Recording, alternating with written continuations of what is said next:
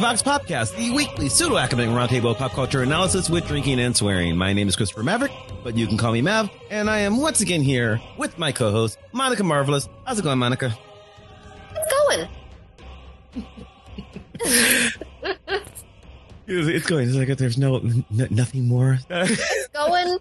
Full stop. Uh. Grades are turned in, which is Mine too. is great. Yeah, Which means And- like and- now I'm unemployed. yeah, exactly. and that's why you're like, uh, because you just you hit that momentum of like all I can think about is grades, and then they're done, and then you're like, and now what? I didn't have time to plan ahead. I, you know, I've enjoyed the last couple of days of. Let's see, I I finished grades. I had a dissertation chapter to deal with. I had another conference to deal with. I did CSSD. I had a whole bunch of work. Pennsylvania primary was this week, and I work elections, so I did that. And then I just gave myself two days to watch reality TV and play with Legos and puzzles and stuff. So that's literally what I've done for the last two days. I've done nothing. It's been great. that does sound great. I'm rather envious of that. I'm not so good at doing nothing. I- I'm not I doing nothing. I have. Legos. I, know. have puzzles. I have, I have important episodes of The Circle to watch. This is very important. not nothing. They're There's always a come over. conference, right? Yeah. There, there's Yeah, always there's a always thing a that I forgot that I signed up for.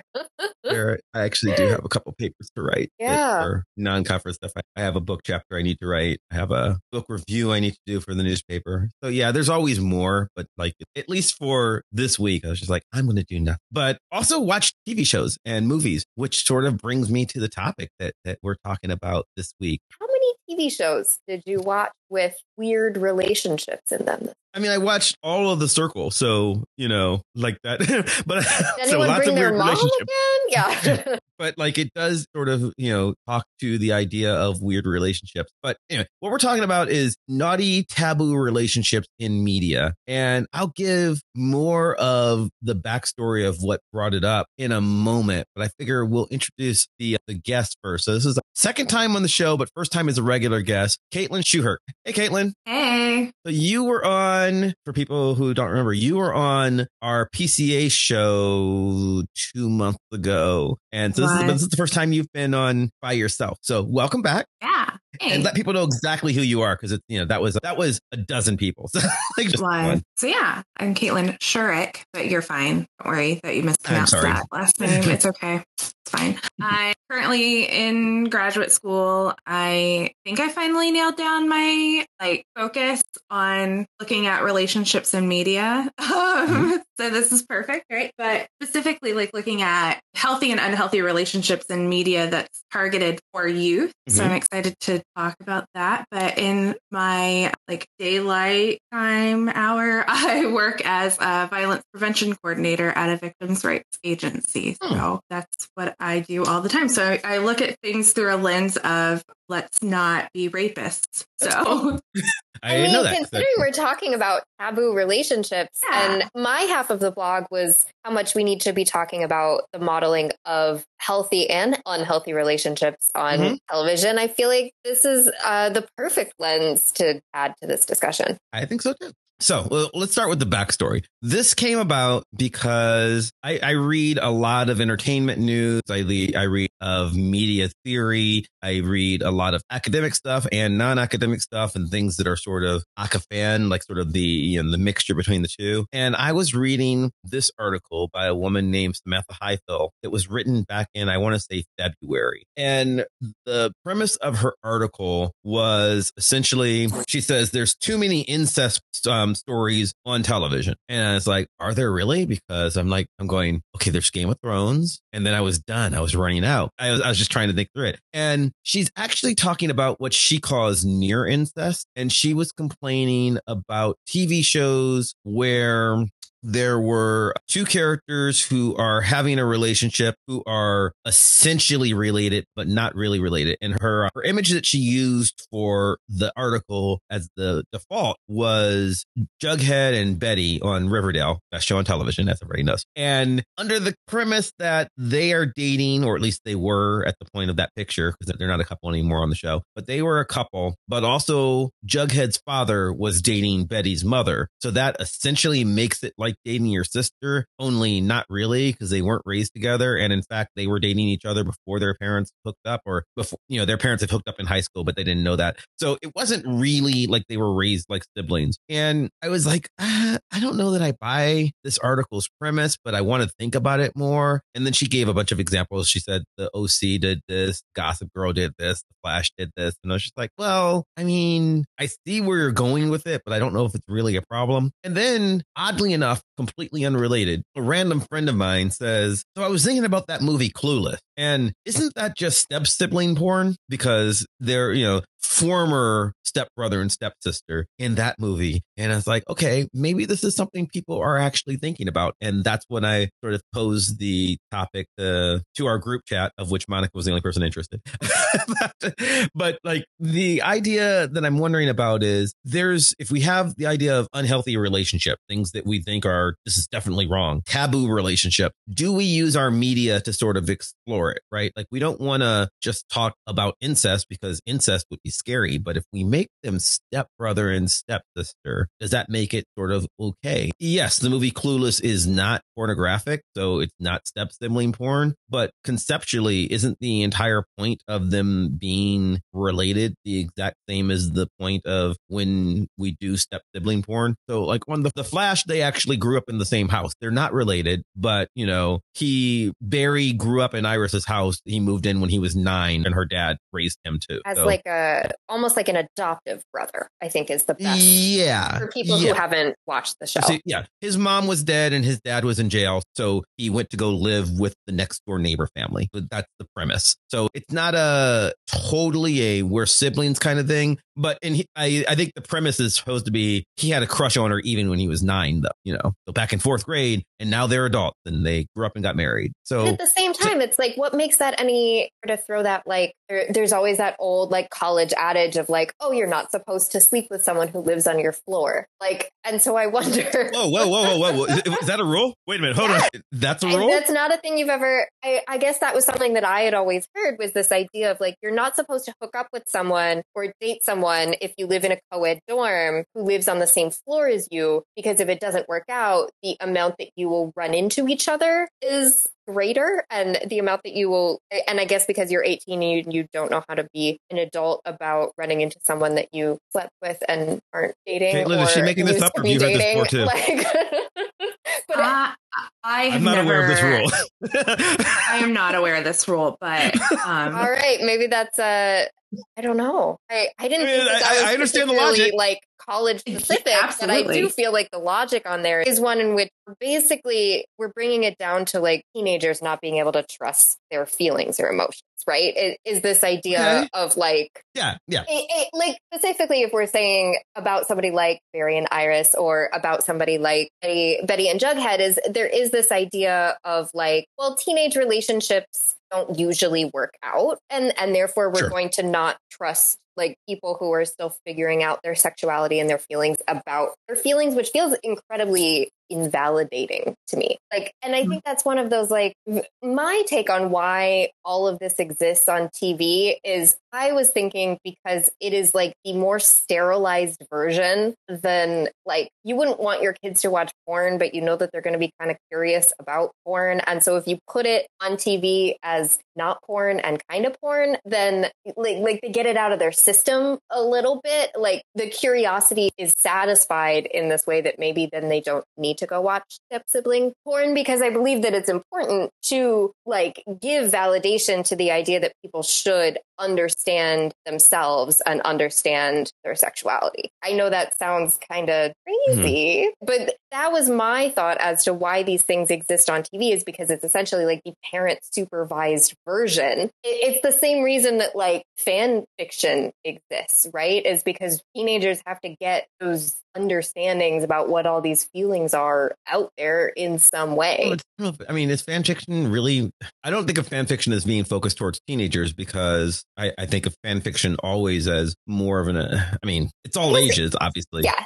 But- Maybe it was just because this is when I discovered fan fiction was as like a Mhm. high schooler. I and this is going to sound a little bit strange, but go with me. Of I had a, a discussion with a gay friend about like like gay men and straight women as being friends. And, and we had this discussion where I was like, honestly, I think most of those women are not straight. I think most of those women grew up in environments that where it was not necessarily safe to explore your sexuality. And having a gay best friend becomes this place of being able to like project the parts of yourself that you want to be able to express that you haven't been able to. And, and so I think that there is a lot of this like teenagers working out their feelings. And I think that it's actually sort of great that adults who are the writers of these shows are creating spaces for teenagers to be able to do that, where you don't have to feel like you have to go search some part of the internet. But instead, these things that you are interested in learning more about yourself can be found within mainstream. And I think so, like, I think that's a good thing because I think the more that you have to go search corners of the internet for fan fiction that isn't immediately accessible, the more you feel like the idea of having sexuality or having desire is somehow something that is shameful or should be hidden when in fact it's a very natural process of growing up. Mm. I love that. And I 100%,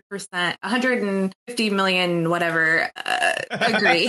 um, infinity. I think that my, I, maybe I'm cynical, but everything that you said is like my hope and dreams. And I, I think that there are less there's there's less healthy modeling happening in the media that's that is targeted for our youth, specifically for teenagers. And, and I'm saying that from a place of like when I go into a classroom and I'm teaching, because I go into classrooms and I teach in a like six to 12 week session uh, about healthy relationships and boundaries and consent and empathy and all that jazz.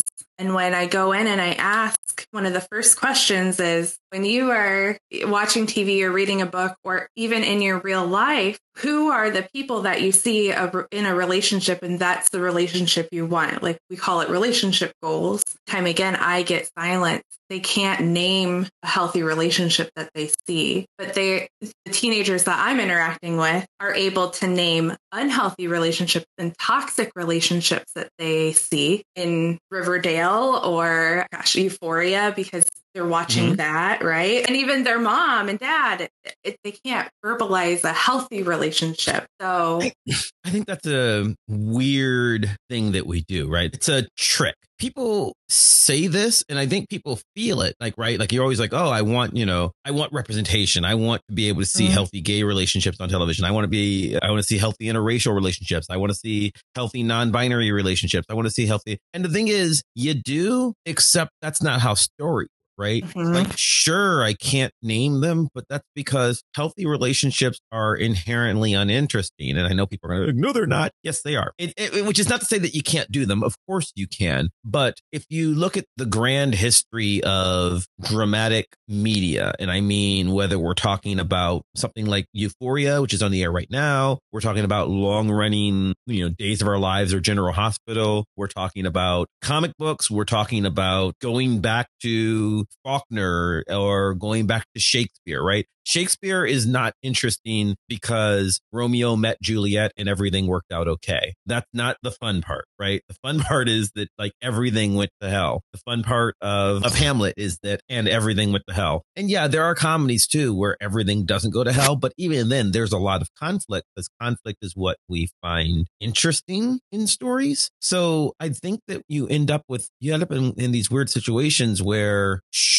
sure, I could have a story about you know, Jughead and Betty met, they fell in love, they kissed, they fucked, and they lived happily ever after. The end. Well, that's not, you know, that's not what anybody is really looking for in the story. They're looking for what are the ways in which they overcame all the adversity or failed to, right? So you're constantly breaking characters up in order to make things interesting. I mean, so I actually want to bring yeah. up two like hard challenges to that, which are both mm-hmm. CW properties. One, which I feel like is really interesting for the point of this discussion, which is that I feel like Barry and Iris on The Flash are an incredibly great, like mm-hmm. stable relationship mm-hmm. model in which they are both very supportive of each other's identity and independence and come across as a very strong unit. All of their mm-hmm. stories mm-hmm. are about their unwavering love for each other. And this is are. coming across as of like we just brought them up as being like, aren't they step sibling porn? Mm-hmm. But also Right. They're, Well, like but I mean, but theirs are, but also a monster attacks them every week. They get lost in Yeah. time. Um, like like they have there- other drama, other- and yeah, everybody else's drama. relationship on the show sucks. Yeah. Like it's just the two of them. Like everyone, everyone else is a fucking nightmare. Like Yeah. like, oh, my boyfriend or husband is actually an evil monster demon guy, which is literally a plot from three weeks ago. Or you know, I saved the world, but then I died. Or like, uh, or we can't even admit that we have feelings for each other because to do so would be to be happy, and then like literal demons will attack us. Like so, yeah, they're fine, but they're the weird exception that proves the rule because because everything else has to be a relationship Yeah. nightmare. The other one that I want to bring up is Lois and Clark, because Mm-hmm. that is a, a story that is very purposefully based on the premise that Superman and Lois Lane are this like unshakable. You mean the original Lois and Clark, not, or do you mean Superman and Lois that's on right now? I mean, Superman and Lois, it's on right now. It- like, that is the point. That is another one where, like, all of the conflict is coming at all of the things that could possibly, like, break them down as a couple. Mhm. That- like, that's literally the point is, like, you know, her not husband from another universe, which is also kind of step sibling porn in its own way, like, shows Mhm. up and it's like, oh, is that going to break up the marriage? Is that going to challenge the marriage? Like, and, and so there is always you're right. Mhm. Like, so even the ones where like everyone seems stable, it's all of the Mhm. chaos that are, is around them because that's what TV is. Right. Because because on that Mhm. show Yeah. right now, Lana is going through marital problems because her husband cheated on her. And like Jordan is having, I mean, he's dating, you know, Jordan, his girlfriend are having problems. And there's a, you know, does it, you know, he's keeping a secret. Will that break them up? She's bisexual. Will that break them up? You know, there's all, you know, she cheated on her, on him with a girl that she, I mean, she kissed a girl, but you know, like these are, so even there, I think that we are, we have, we tell our stories by what are the things that get in the way. Least that's I think. I mean, which, that's which maybe brings us to like, I mean, maybe we just need to talk about the myth of it being like a relationship is one in which there is no conflict. Like, because I mm-hmm. think that's a really big problem is the reason that people feel like they can't see healthy relationship modeling is because they feel like it is the absence of fights when instead healthy relationship modeling should be like the ability to work through things in like healthy productive manners right? It, it- mm-hmm. the problem is so much of stories are breakups because that's what drives conflict or people getting together and then the thing ends that you were watching and then you don't know what comes after right. and that was why I brought up Degrassi as my grand example of like, Mhm. this is pretty, pretty great healthy modeling in, in which everyone fucks up. Like, uh, So, so for people to know, so you are a 65 year old Canadian, and so you've seen all of Degrassi, is what you're saying. I have seen all of Degrassi. I am not going to lie. I don't know how like, because you're not old enough to have am watched all not old enough to have watched the original Degrassi. I went back and watched the original Degrassi at some point in college when I was really interested in this idea of, I guess, youth oriented media uh, and television. And I think I was really interested in long form storyline forever because I grew up on the X Men, right? And I grew up on Chris Claremont and I grew up on General Hospital. That there was something that was aimed at people my age that had been going on that long was incredibly interesting to me. So at some point in time, I definitely watched all of them like via illegal internet torrents that other people were using for step sibling porn to go back and watch like 70s and 80s episodes of Degrassi so that I could say that I had seen the entire thing. And I have. I even watched the awful like Gen Z Netflix spinoff. I will be sitting down and watching the 2023 HBO relaunch of Degrassi because I'm just so interested in like the teenagers as they are figuring out their identities. And Degrassi for me, one was started as a educational based programming. Like it's essentially an after school special wrapped up in Mhm. all of these narratives in which it's teaching kids about mental health, it's teaching kids about sex. And as someone who grew up in a very conservative community, I didn't actually learn how STDs were transmitted in school. I learned how STDs were transmitted because I watched that episode of Degrassi where everyone hooked up in the back of a van and then ended up with gonorrhea. Like, but, but my point about Just science, sure. like yeah stay away from vans kids that's my but my point is is that there is something healthy also about teaching people that you can make mistakes and that's not a reflection of who you are as a person. And mm-hmm. sometimes the only way that you learn is by making mistakes because you have to experience things. Like there's something that's incredibly forgiving about Degrassi as this long form storytelling in which people screw up and like figure things out and screw up again over the course of years and years and you see the same storylines repeated i think is actually like really important too that there is this sense of like just because one girl got pregnant doesn't mean another girl next season won't get pregnant because there there is this like it's it feels very human. That's how pregnancy works. Right. That's how pregnancy works is that's what happens sometimes when you have sex.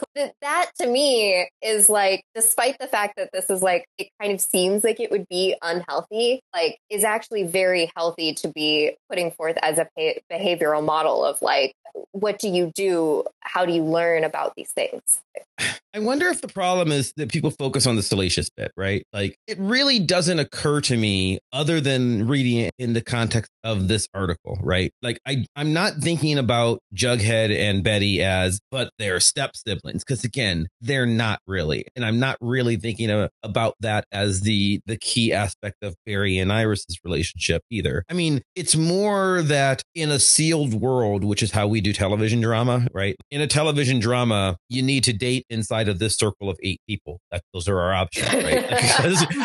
like, like, like, because these are our main characters, and like, if you and if you're dating outside the circle, you know that person's probably gonna die unless they can impress the audience in three episodes so that their contract gets picked up, right? I mean, I'm just giving you behind the scenes of how this works, right? Like, you get signed for a three episode guest spot, and then you know that you're gonna break up at the end of that, or and and then like if people write in a lot, they're like, oh, well, we're gonna up you to a full time regular. And that's how people end up on shows. That's how relationships happen. And that's true on dramas. It's true on sitcoms. That's just how it works. But if you think about it, that's why if you're on Friends or you're on 90210 or whatever, you date within the group because that's just what you do. The life doesn't exist outside of the group, right? Same thing of like something like The Office, right? On The Office, there are so many inner office relationships. The Dunder Mifflin should be an HR nightmare. it should not like. I mean, I'm, I'm not going to say I haven't hooked up with people I've worked with before. Of course I have, but like that's not. It's not regular, you know. It's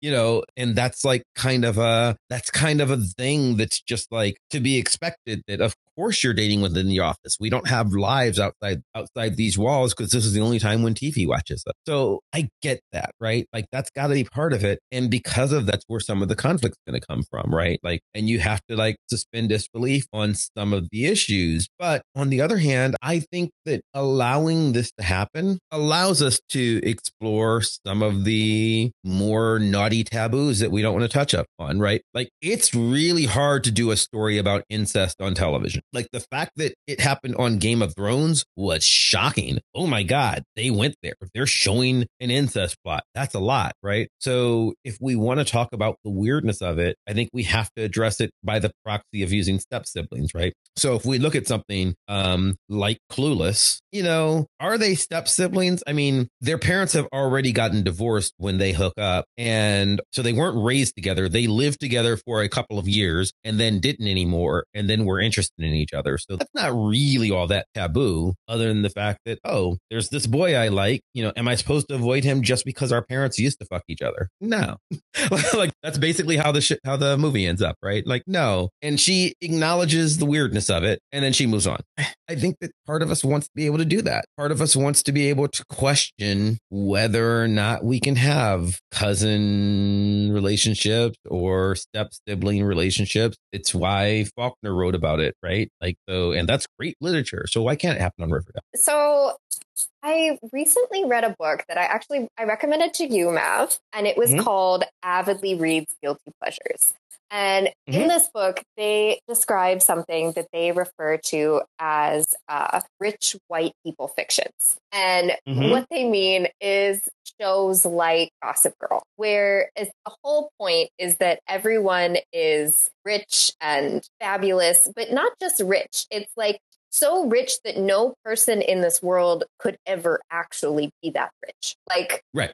this isn't even like, it's not modeled after a person because this level of wealth and glamour does not exist. It is a mm-hmm. like a fantasy of a wealthy lifestyle without actually being a depiction of a wealthy lifestyle. And it is also one in which the whiteness itself is the fantasy. So it is the idea that these people are so white that even white people can't be that white. It, that allows everyone to sort of feel this sense of like, oh, this is what I wish I could be without ever being able to achieve it because we could none of us can ever be that rich or that white. And that is the fantasy. And the reason that this works in terms of relationship drama and relationship plot is some version of like when these people have relationship drama, that it's, oh, so money doesn't fix everything. So therefore, it makes sense that I also have relationship drama. Or it is this idea okay. of like, oh, if only my life was just a little bit more glamorous, then maybe I could also have this great relationship, which also continues to sort of reinforce a capitalist hierarchy in which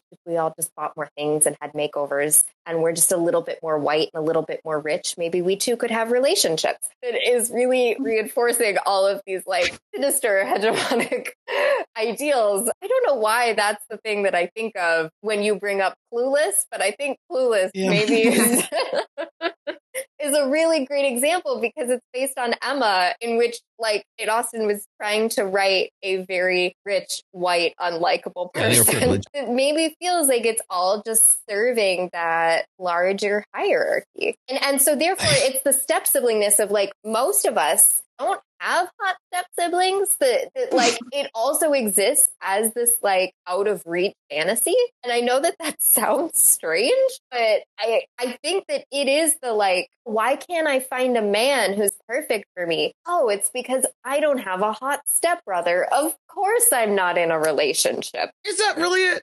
I mean maybe. I don't know I mean, I had a comment. Just uh, I'll address the rich part, right? I had a comment on my Facebook page from Jana Carroll. She says it is interesting to me that all of these incest type of uh, scenes invoke upper class people and any sort of approved of, while society still thinks that rural and poor people are inbred and that makes them stupid. Also, the more promiscuous a community, the more likely there is to be unintentional in- incest. And it's like, yes, but also I do think that part of the problem is TV tends to make people rich on some level just because it makes it easier to focus on whatever they want the narrative to be. So there's a television poor is not real poor, right? Because even in the example that I'm using for the blog where I use Jughead, he's not actually upper class. In fact, he's homeless at that point. He's supposed to be poor. He's just a very good looking homeless kid, right? Like he's, you know, he, he is best access to a shower. yes, and immaculate hair, yeah. right? Like he's just because he, has got to be CW hot yeah. all the time, right?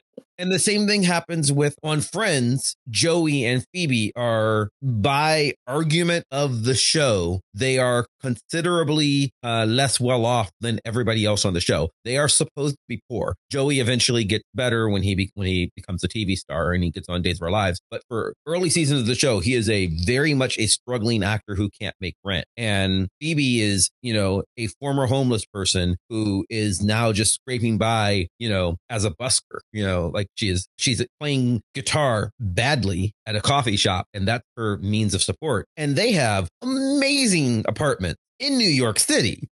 like this is this should be impossible. But the problem is the story can't proceed if she's driving a cab or being a waitress. You know, even when Rachel is a waitress, she's, you know, she's the worst waitress ever because she's, you know, working in a coffee shop and spends all the time talking to her friends. She would have been fired immediately. But we need to have the show happen. So we just ignore things like that. And I think it's the same reason that Disney kills parents, right? Disney kills parents off because it's easier to allow the kids to go on an adventure if they don't have parents telling them no, right? So I think that part of that is convenience of the fantasy, like where I don't know that they're, but I do think it has an effect because I do think that even if it's just done for convenience, the fact that we've essentially made this a world which is very white and very rich, even if it's just done to make to facilitate story matters, right? In the same way that it matters that, you know, why is everyone hot on the CW? Well, frankly, because hot people are more fun to watch than less hot people. That's why, right? And people say, well, I want to see real people on television. No, you don't. I mean, you, you think you do, but you don't. I know because every time they try to put real people on television, those shows don't do very well. So maybe there are a few people who want to see real people on television,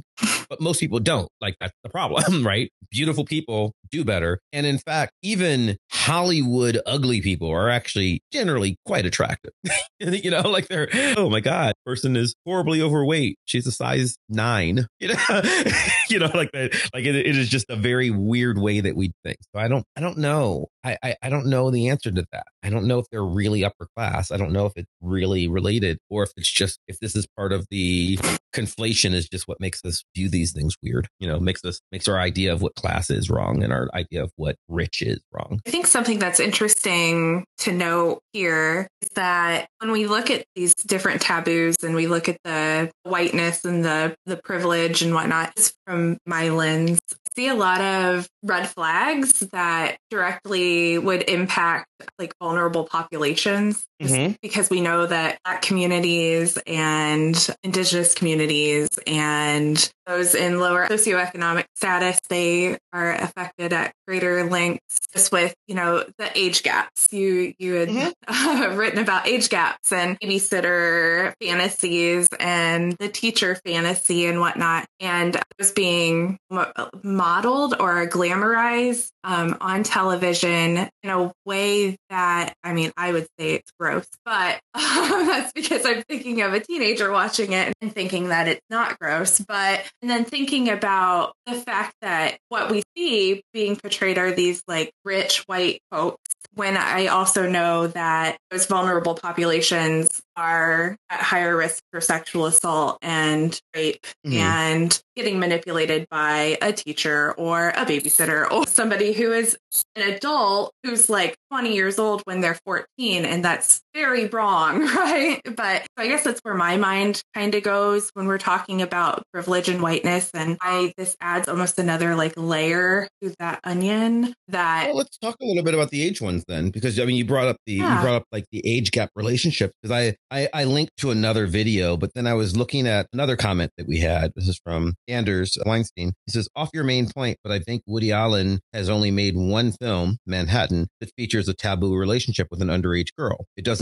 seem to be a recurring theme in his movies. I suspect your joke uh, is projecting stuff from his off screen life. It's like, actually, no, because he's made, Woody Allen's made zero films where a man has, has sex with an underage girl. In Manhattan, she is explicitly 17, which is legal in New York, was legal back then. And by the way, is legal in New York right now. Any 17 year olds are adults in New York. And that's kind of what makes the movie creepy. I do think that, I mean, it's like he's supposed to be, I think he's, geez, I haven't watched it in a long time. I think he's 42 and she's 17. He might be 45, but he's in his 40s and she is 17. And she, it's not an illegal relationship. She is very much a legal adult in that film, he's made other films where he is frequently 10 years older or 15 years older or even 20 years older than, you know, I'm seeing a woman who's in her 20s and I'm in my 40s or 50s, right? I, I think that the entire point is we've put her on the cusp so that we can consider it just kind of socially acceptable, where it's like, because if they'd made her 16, everybody would have definitely had a problem with it, right? So, like, you made her as young as you possibly mm-hmm. could have by making her 17 to where it becomes questionable. And even still, you know, I'm a man in my 40s. If I suddenly had a 17 year old girlfriend, people would have have questions, and that's I rightly so, right? But that's not to say that it doesn't happen. I know people where it has happened, and you know, if you make it work, you know, more power to you, I guess. But I think that what's happening is, you know, something like Manhattan gives us a chance to explore it, and then also you start wondering about stuff like I was talking about this episode with my wife, and she's like, "Oh well, you know, it it matters when it's a woman versus a man. And I was like, well, because she's like, it doesn't really happen that much in media where where women date much younger men. And I was like, actually, it happens all the time, and it happens all the time in real life. We just don't think about it as much because we talk about cougars and milfs and stuff, and we make it positive. But you know, Riverdale had that plot on the first episode, no less. It starts with you know Archie is dating a teacher. Like we know that this is a thing, and we can do it with Harold and Maude. We can do it with American Pie. So I think that we want to explore these power dynamic relationships, even if they're questionably legal, right? Like, like the fact that she is legal makes it easier to explore. I mean, Manhattan's weird because Manhattan, I think people think of 18 as age of consent, except that 18 is age of consent in very little of the US. Most places uh-huh. it's 17. Some places it's 16. Some places it's 15. But like 18 is like the maximum age of consent in the US. It's not a federal law, which I think people think it is. It's not. It's state by state. So I don't know. I mean, I'm thinking of other age age gap. I was I recently I was watching Shiva Baby, which is very good. Everybody should watch it. But in that film, we're talking about a man, I don't know, 27, 28. He's old enough to have a baby and he's he's old enough to be married and have a baby and a relationship with a girl who is just graduating from college. So she's 22. And the story sort of presents it as though, you know, oh my God, he is this much older man. Uh, of you know five years or eight at most he's 30 you know. The but like that's just the story of it right? In in reality i don't think i don't think it's all that weird to have a 30 year old dating a 22 year old. So, uh, that's uncommon at all want to bring up, I love 90 Day Fiance. I really do. Mm-hmm. My husband and I sit down, we have this ritual, we watch it every Sunday, and then we go, wow, that fight we had was like actually pretty normal in comparison. We really don't have any problems. Our marriage is great. Like we watch it to affirm ourselves.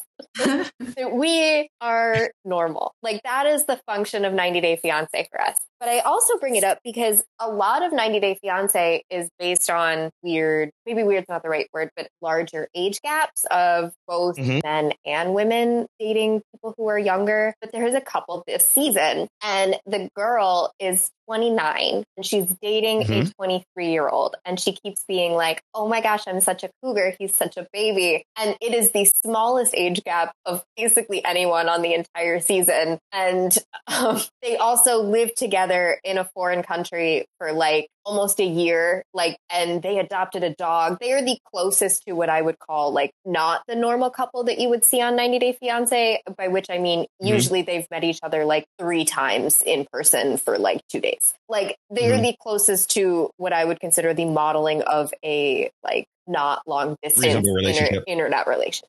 Yeah. And, so there is still something very funny to see. Like, obviously, she's being fed things by producers that are like, we need to play up something for the relationship drama for her to be like, oh, I'm so old. And she's only six years older than this guy, which is the most normal relationship that you are currently seeing on this program. Because the point of this program is to, I would argue, also display taboo relationships because there is this sense of like you are supposed to have met your partner in person more than for a week before you get married. You are supposed to, you know, marry someone within an, a, a, certain age. You are supposed to marry someone who uh, speaks the same language and you don't have to talk via Google Translate. Like there, there's a lot of, or there's a lot of questions of like people who are like sex tourists or who are weirdly exoticizing their partner because they come from another country. And perhaps that's a function of the taboo relationship too that doesn't necessarily come up when we talk about step siblings, Betty and Jughead because they're not really. But is this like, oh, the relationship that I am in is actually like by comparison very healthy and normal. And I could see that as potentially being problematic because when you're depicting things that are just such extremes on television to be like, oh, my relationship is normal. It's like, well, yeah, everyone's is normal compared to the fact that, like,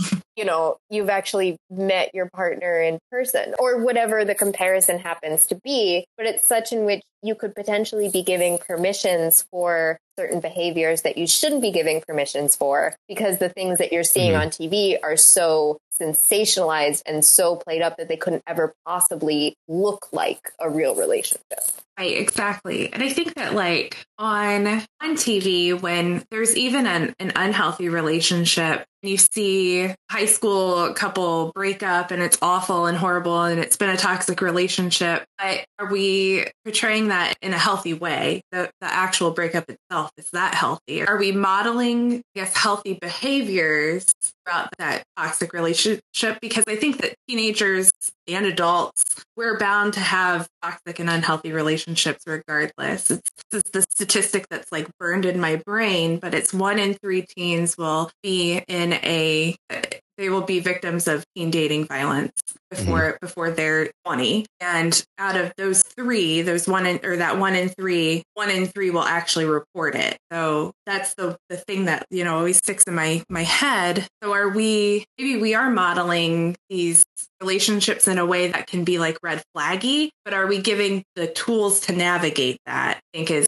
is where it's a disservice? Because I, I don't necessarily see that. Am i an expert on the actual television shows that teenagers are watching? No because i i haven't gotten that far because i'm not super mm-hmm. interested in watching everything that they watch. And i also watch a lot of bluey right now with my seven year old but um which has great are there inappropriate relationships there? No that's the like that's the most interesting thing right? Is that early childhood focused television has great relationship models with like the the friendships and the parents or the um, grandparents that the the kiddos are around. It's funny because when mm-hmm. I I was with a group and I asked the the relationship goals questions and they were juniors and seniors in high school and they said Peppa Pig's parents. That's who they thought of. so, like, not something See, that they watch, though, right? right. So, so Bluey is, I mean, your kid seven, you said, yeah. right? Yep. So, I mean, there is a point where your kid's going to turn 14 uh, and the shows are going to overnight become much more soap opery. Don't want to right? about this, but yeah. Mm-hmm. Well, but, well, sorry. sorry, linear nature of time. I, I don't know. You, you know, you got seven years. Well, I don't know. They already are. They already, she's already at that, like, starting to approach that hill of yeah preteen and, tweeny right and yeah she, i mean mm-hmm. well yeah. she's old enough so at seven she's going to be old enough where she's not going to be watching a lot uh, she's not going to be watching new baby shows right it's like true, she's not yeah. if she's not into paw patrol now it's not going to happen if she's not mm-hmm. into CoComelon now it's not going to happen right also fine with yeah so it goes back to this thing earlier that i was talking about you know what we look for in our stories is conflict right mm-hmm. and maybe we look for conflict where you know i'm being attacked by supervillains or vampires or you know comets or you know aliens or whatever. Or maybe we just look for conflict of my boyfriend's cheating on me. I don't mean looking for it ourselves but i mean like that's what you know we read about you know are we looking for, you know, serious, how do we deal with cancer type stories? Or are we looking for salacious, you know, but there's two boys that are perfect and which one do I want to be with? You know, the plot of every YA novel, right? Like mm. from Twilight to Hunger Games. And I mean,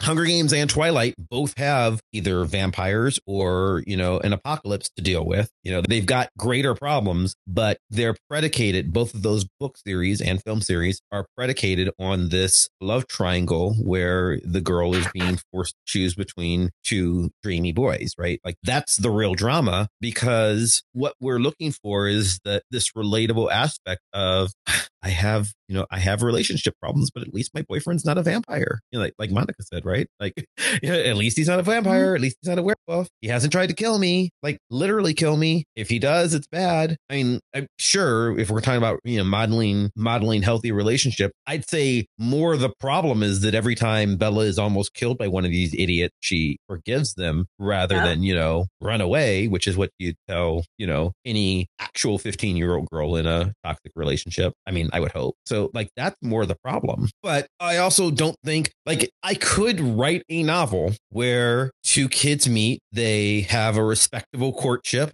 They have sex for the first time on prom night. They use protection. They date for another year, break up mutually and you know respectfully in college, remain friends, eventually meet people and get married. The end. I could write that. I bored myself even saying those sentences. like who who wants to read that? I don't know. I think that there you can have a healthy relationship and still have conflict in the relationship. There can be drama in the relationship. Sure. I mean, and, we all have all three of us are married. So yes, right. absolutely. That's the frustrating part. and I think that mm-hmm. Monica had said that earlier is that like we just don't know how to show that. So or do we want or do we want worse, right? Like I'm trying Probably, I mean, yeah.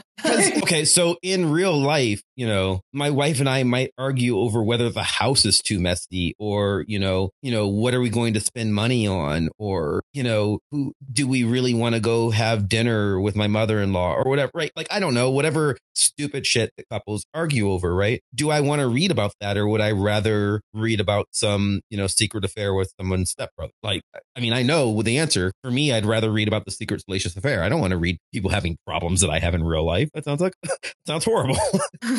I'm trying to escape, you know, like that. I mean, but I don't know that maybe I'm weird. Maybe there are lots of people reading about mundane relationship problems, but I don't think there are. Uh, on the other hand, I'm also the guy who, like, my favorite part of superhero stuff is when people are just dealing with mundane. I, you know, I was going to say that there is problems. like a then there's a balance, and and so I wonder, is it mm-hmm. that like we want mundane relationship things like in packaged inside some version of a, a, superhero show, a detective show, a whatever. Like, or mm-hmm. we want the entire thing to just be salacious relationship. It seems like it almost exists as these two categories mm-hmm. in which the relationship is the normal part and everything else is crazy, or everything else is normal and the relationship is crazy. And we somehow haven't mm. figured out if there's a possibility of a third type of narrative. Maybe there's not. Um, oh, that's a good question for the readers. Which, which was sort of what I tried to bring up with the Gossip Girl reboot, which was that, mm-hmm. like, mm-hmm. to me, the reason it failed is because it tried too hard, kind of look like real life and then we were all kind of bored like there was this sense of like it tried too hard to be like well what would a rich kid's life really be like? And we were like but we don't care.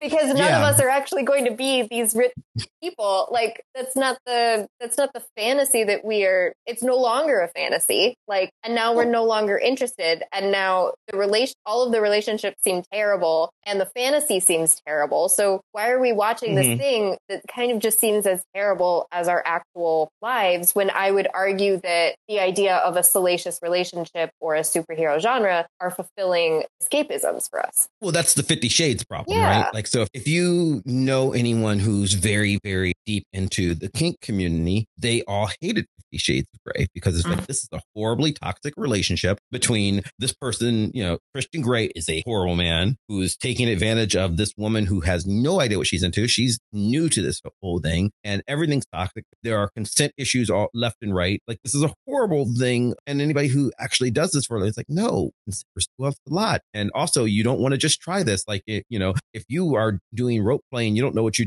what you're doing. You could be hurt really badly. And so, like, I I know a lot of people who are just like, oh, well, if people like Fifty Shades of Grey, they should be watching this much more realistic thing instead. And then all of the, you know, middle aged women who loved Fifty Shades of Grey went and looked at this more realistic stuff and they go, this isn't what I want. No, I'm not looking because they're not actually looking for an accurate portrayal of this. They want the fantasy. So is that the same thing? What Monica was just saying? I think so. Yeah. Okay. What, wait, and I don't know. I mean, but it's the same thing of like, like porn is not real sex, right? Like right. porn is also just a like a fantasy depiction of sex. Uh, yeah, well, actual porn stars will tell you, like, even like this is not how I fuck in real life. Yeah. It's really hard to fuck for the camera. Like you, you know, you're not even facing each other. You're trying to open your bodies up, and it's like really, they're like the angles are impossible because they don't feel good. They only look good on camera. They'll say stuff like that. But the same way, you know, real sex is not, you know, visually interesting. I mean, not in the same way, you know, no, because like if people are really having sex, they're probably, you know, blocking all the naughty bits. like that's kind of, you know, like there's a there's a butt or a head in the way of all the stuff that you want to see. well, there is. Yes. like that, like so, like yeah, you're right. You're right. I mean, like, so I guess the same thing. So then, then it does come down to: Are there healthy relationship models, or can we actually depict healthy relationship models in a way that also fits what TV has decided needs to be like the narrative. And that was sort of why I brought up Degrassi as being like one of the rare examples that I could think of. Mhm. But Mhm. I mean, Degrassi also got canceled. Like they're going to reboot it, but it did get canceled. Like there is a there is that like it eventually wasn't serving the the need which was we needed after school specials because I don't know now we have the internet and can build it was much it's much easier to access communities about the things that you want to learn about or to have Mhm. representation to meet other LGBT teens or whatever it happens to be where I would assume that all of those things came into play where Grassy wasn't pulling the same viewership numbers that at before. But at the same time, I'm like, if Caitlin, you were teaching these classes and these teens are still not able to name healthy relationships, I'd argue we're still failing in some way. So Yeah. is is there a, a better equivalent to Grassy for the contemporary audience? Is Degrassi really? It's a show you like, but here's the. I mean, and I see what you're saying about there are healthy relationships on it, but also there's a lot of unhealthy relationships on it. But also there's a lot of fantastic stuff. But also there's a lot of the show was on the air for 40 Yes. years. You know, like like they've had a lot of time. You know, in a way that like uh, I could say the same about you know Days of Our Lives, a show that I adore. Right, and I haven't I don't watch it. I haven't been watching it regularly in the last couple of years, but I grew up loving Days of Our Lives. And, you know, there are hits and there are misses. And so does Degrassi seem like it's great because, you know, they got to have some good points and some bad points after it's been on the air for 43 years. Like Oh. legitimately it premiered in 1979. So Absolutely. I think it's the same way that like when the original Gossip Girl came out, everyone was completely obsessed with the idea of Chuck and Blair like being this great relationship goals couple. And then you rewatch it, and you're like, wow, this is maybe the most toxic relationship I've ever seen on television. Why did we ever vote for them to be together? But so yeah, I think that there is also that sense of like, and things are going to change over time too, as like as culture changes. And I think that Degrassi did a really, I also was a huge Degrassi fan. I have not watched all of them. I have watched all of them from like 2001 to like when I was out of college because I was still watching it then. But I think what they did a good job at doing was even when they showed like the toxic stuff and the unhealthy stuff and the bad was they gave those, those narratives and those tools on how to navigate that. So it wasn't it wasn't just like Archie and Veronica who have sex, sex, sex, sex, sex, and that's what their relationship is. It was that were to happen, then there was eventually some discussion between friends about how this is not healthy and what do you what is your relationship? You know, there was some kind of like navigation around that and why that is not okay. So or we don't get that in And I think that, yeah, the, that's that the nature of it being designed popular. as an after school special, right? Is that it had to come with messaging that a lot of narrative television shows don't. Like, it- they're not required to build into the narrative Mhm. versions of this is how you can talk to an adult about, you know, someone having an abusive home or, you know, any of the topics that came up in Grassy storylines. Because because you're right, that was the thing that set it apart was this Hmm. how do you talk to people about these things? So you're arguing that the difference is that it's good, though, right? I mean, that's. I mean, I mean, when it comes down to Right, because it's that bad things are going to happen, and the good is Right. that we're going to teach you what you're supposed to do about it. Like, because I think that's more realistic when we're talking about healthy modeling. Is not that this Mhm. idea that these things won't happen, but what you what your options are when they do happen. The fact that Degrassi has had multiple storylines of people getting pregnant and people who have chosen to get abortions and people who have chosen to keep the baby. Like the fact that they have Mhm. exhibited both of those options equally and have developed both of those storylines in terms of, you know, the character who gets an abortion doesn't just have an abortion and is fine the next episode. They might, you know, still be thinking about the fact that they had that abortion. Or the, the character that had a baby is now also figuring out childcare while still being in school. There there is this sense of, again, because it's long form storytelling, the idea that there's going to be long term effects from either one of those decisions that I feel like are explored both equally. I mean, so again, I, I, think Degrassi is special in that they had 40 years, right? Like that's, uh, I mean, and it's legit 40 years. It's been off the air for the last two years. It's come back, but like, and it premiered 43 years ago. So they've had a lot of space to do this. But I'm just thinking of other teen shows of recent times that have had some level of success, but like a lot of criticism. And the one that like keeps, keeps jumping in my head is 13 Reasons Why, which took a lot of shit. I like the show, but you know what? It's not good. It's overly melodramatic. And the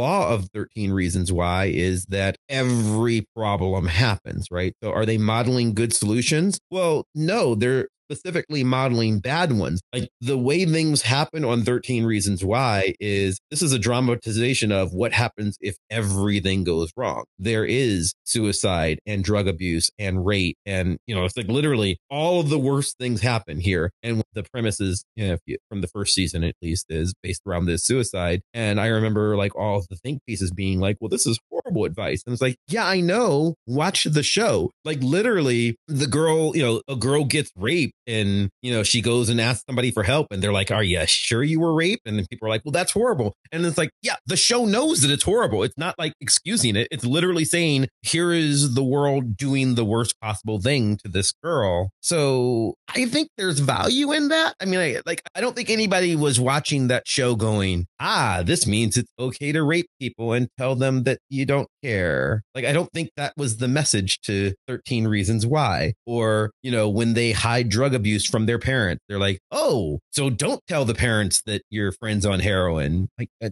no, this turns out really bad for them. So I think that there's, I don't know, and maybe I just have too much credit in people under the age of 18. And I don't think I do. I don't think I have a lot of faith in humanity in general, but I do think that they understand that like some things are dramatizations of badness. I think. I think that gets to my earlier point of like, I don't think we should be so worried about these like relationships being on TV. Like, I, I think that we mm-hmm. do need to give more credit to teens and the fact that like they do need to figure out their own identities and sexualities. Like that mm-hmm. is part of growing up is giving that autonomy and giving that space. I, I think that they do understand the difference between what is good and bad, or they wouldn't be able to sit in classrooms and give examples of things that are unhealthy relationship modeling in the first place. Mm-hmm. So we resolve nothing. Maybe. Don't go in vans, kids. That's don't. we'll get gonorrhea. Oh wow. Is it just vans? Is that how it works? I don't know. Yeah, you can only get gonorrhea in a van, just like you can't get pregnant in a hot tub. I don't think either of you are wrong in that. I think that we should give teenagers all of the freedom to figure out who they are. I want that world. I think that we are not putting in place good system of support to catch them when they need us and I say us like what I do and teaching, you know, a well-rounded curriculum of sex education in schools.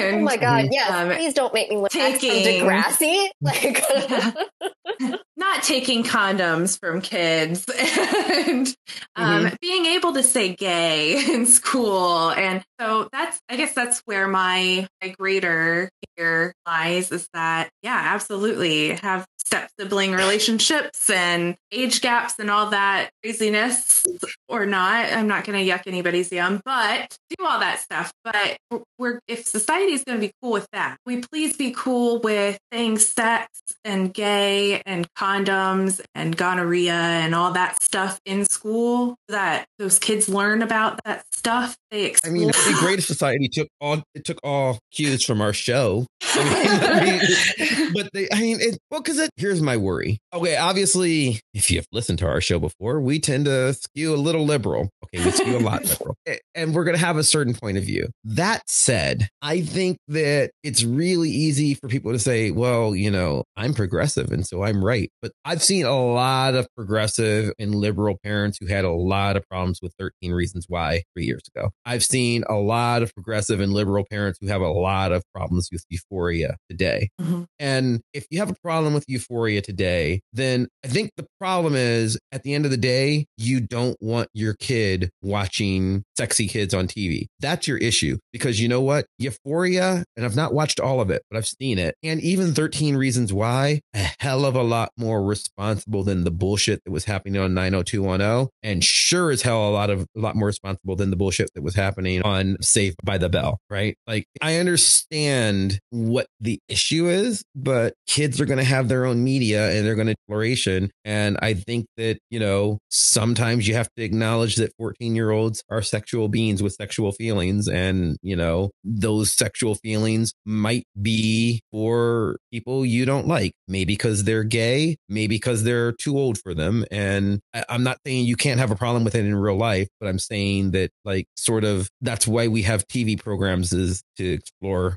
these kind of these kinds of things, right? Like you like yeah, you're to have relationships on television that are a grown woman having sex with a 15-year-old boy, which is the first episode of Riverdale. That's, you know, I understand why that's creepy. I also think it's a good thing to explore on television. But, you know, that's me, the crazy liberal progressive person with a podcast that does this, but we just said that the world should be taking all of its cues from us, so I don't know. I mean, maybe yeah, it's that you can't stop sex. We can quote me on that. You can't stop. You sex. can't I stop mean, sex, I and the do get tired can- eventually. I mean, I, I try like six hours tops. I mean, I'm not staying. but go ahead. Yes.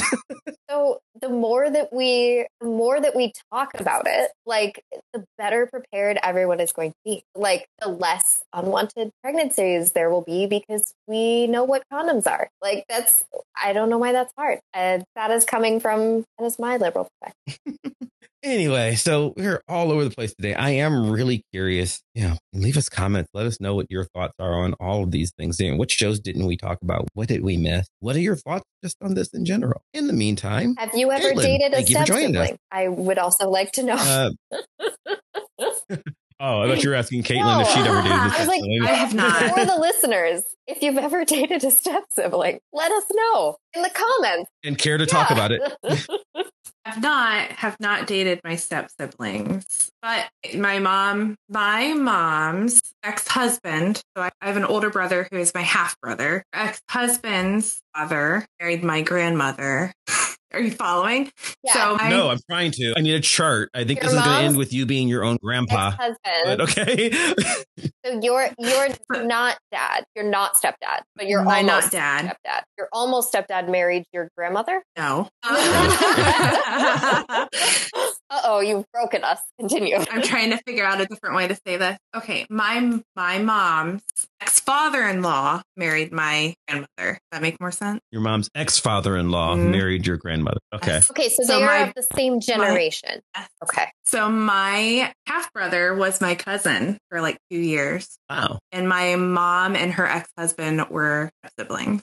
Were they Divorced. ex- They were exes at the time. They were exes. They were yes. And again, uh, somehow you are your own grandpa. That's what I want at the end of. Which, I don't know if anybody even knows that song. It's the old folk song. I am my own grandpa. It's a um, look it up on YouTube or on Apple Music or Spotify or something. Anyway, Caitlin, thanks for joining us. This was fun. Welcome. Thanks for having me. Absolutely. If people want to learn more about you, follow you, where would they do that? I have a Twitter now. Yay! Ooh, okay.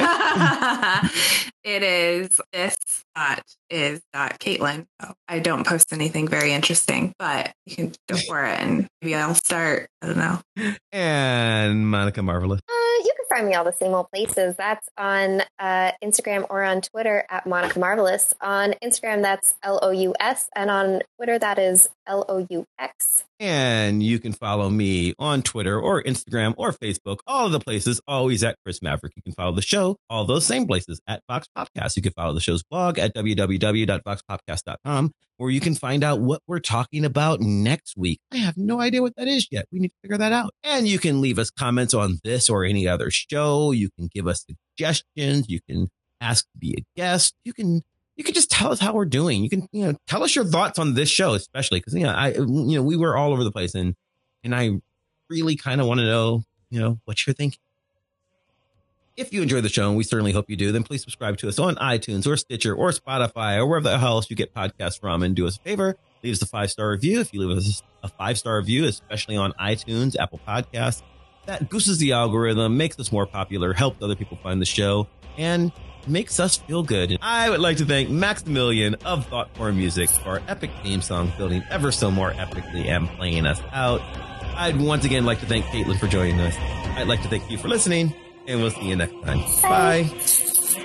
Bye.